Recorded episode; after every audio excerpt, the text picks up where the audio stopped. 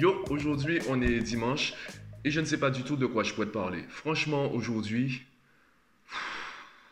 je ne sais pas.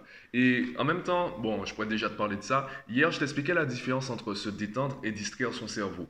Et justement, aujourd'hui, ben, je suis plutôt en train de distraire mon cerveau. J'ai pas envie d'être euh, à mon bureau, j'ai pas envie de bosser, j'ai même pas envie en fait de faire le vlog. J'ai juste envie de rester euh, dans un coin tranquille, euh, peut-être lire un livre, regarder un film ou juste en fait être en train de me reposer. J'ai envie de rester productif en même temps. Du coup, là, je me force un petit peu et je suis plus en train de procrastiner, en train de passer d'une vidéo à l'autre sur YouTube à la recherche d'un truc qui pourrait, qui pourrait m'intéresser en cherchant également un sujet pour le vlog d'aujourd'hui. Justement, ce que je vis aujourd'hui, ça me fait penser à tout ce qu'on dit concernant les messages et les messagers. En gros, il faut dissocier euh, l'artiste de l'être humain, la bille ne fait pas le moine.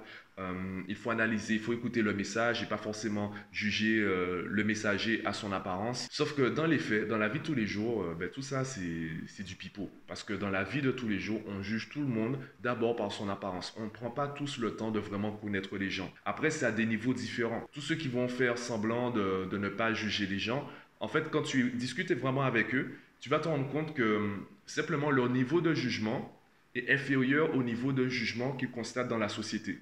Donc, comme ils sont en dessous, ils se disent Ah, moi, je ne juge pas. C'est pas parce que tu juges moins que tu ne juges pas. Donc ce jeu d'apparence, il est présent et on y participe tous, simplement on le fait à des niveaux différents. Du coup, moi qui, euh, qui ai fait une longue vidéo hier pour t'expliquer la différence entre euh, se reposer, distraire son cerveau et aujourd'hui je tombe dans le même panneau, en gros je n'applique pas mon propre conseil, eh bien ça décrédibilise tout mon discours. Il y a beaucoup de personnes qui, euh, juste en, dans cette vidéo, vont dire bon allez, il n'applique même pas ses propres conseils, ça sert à rien, etc. C'est du pipeau, c'est un arnaqueur. Sauf que, ben, en fait, tout le monde fait ça. Il nous arrive tous de ne pas appliquer nos propres conseils. Pourquoi? Parce que dans la société, il y a des contraintes, il y a des choses qu'on n'arrive pas à contrôler et qui nous poussent à faire des choses qu'on n'aime pas forcément faire, qu'on n'a pas envie de faire. Je prends mon exemple avec euh, mon activité. J'adore ce que je fais. Je dirais pas forcément que je vis ma passion. En tout cas, dans mon activité, la majorité des actions que je mène, ce sont des choses que j'aime faire. Sauf qu'il y a une minorité que je n'aime pas faire. Par exemple, l'administratif. Je déteste l'administratif, je t'en avais déjà parlé, je déteste ça. Et du coup, lorsqu'il s'agit d'administratif, je procrastine. Pour autant, ben, j'adore ce que je fais. Et je pense que c'est ça, cet équilibre qu'il faut trouver. Lorsqu'on te dit de vivre de ta passion, ça ne veut pas dire que tu dois foncer dans ce que tu aimes faire tout de suite à deux pieds joints, etc. Non. Par contre, tu peux trouver un équilibre. D'ailleurs, j'avais donné cet exemple à quelqu'un sur Twitter. Tu peux trouver un métier que tu aimes moyennement, c'est juste que tu es bon dedans, sans plus. Et à côté, tu as un truc, même si c'est bénévole, eh bien, ça correspond exactement à ce que tu aimes. Tu auras un équilibre entre euh, ce que tu aimes faire et ce que tu fais pour gagner de l'argent. Bon, ça, c'est peut-être pour le court terme, le moyen terme. Sur le long terme, peut-être que tu trouveras une autre activité, une troisième activité, en fait, qui euh, correspondra à ce que tu aimes faire et ce que tu as besoin de faire pour gagner de l'argent. Donc finalement, tu vas te débarrasser des deux premières activités pour te concentrer sur la troisième. Sous le long terme, on pourrait dire que tout est possible. Sous le court terme, tu n'as pas besoin de te forcer à faire ce que tu aimes faire.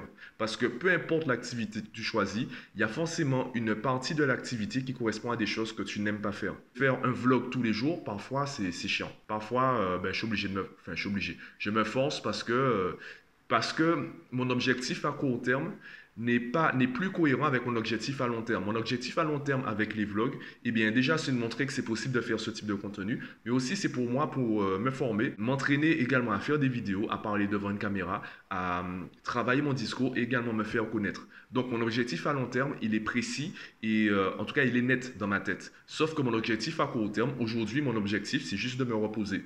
Donc quand il y a cette cette dissociation entre les deux, c'est pas, je pense pas que ce soit le bon mot. Plutôt cette divergence. Cette divergence entre mon objectif à long terme et mon objectif à court terme, eh bien, c'est là où je me mets à procrastiner et à distraire mon cerveau.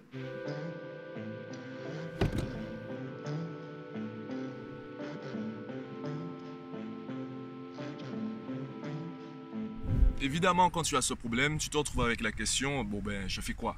Et c'est pour ça que moi, je dis en fait que d'abord, un conseil, c'est juste un avis et tout le monde a raison. Tout le monde a raison parce que dans un débat, eh bien, celui qui gagne le débat, c'est pas forcément celui qui a raison, c'est celui qui s'exprime le mieux. Parce que peu importe ton avis, peu importe ce que tu décides de penser, eh bien, tu trouveras toujours un argument pour te donner raison.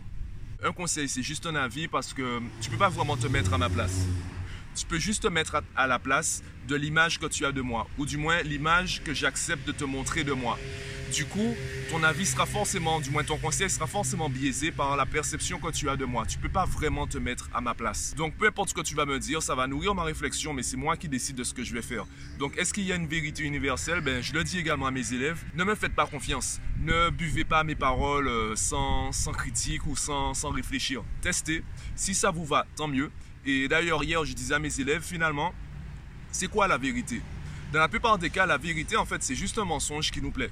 C'est juste, euh, alors un mensonge. On va dire c'est plutôt une idée, qu'elle soit vraie ou qu'elle soit fausse. En fait, euh, on est confortable avec cette idée. Parfois c'est contre-productif, parfois c'est problématique, parfois aussi ça fait du bien et ça nous aide. Tu as des gens, et tu peux le remarquer avec ceux qui partagent leurs expériences ou leurs retours concernant leur réussite financière ou autre, ils disent des trucs et tu te dis mais comment quelqu'un peut penser comme ça? Mais il pense vraiment que pour réussir dans la vie, il suffit de faire ça? Eh bien, ça a fonctionné pour lui. Est-ce que ça va fonctionner pour toi? Peut-être pas.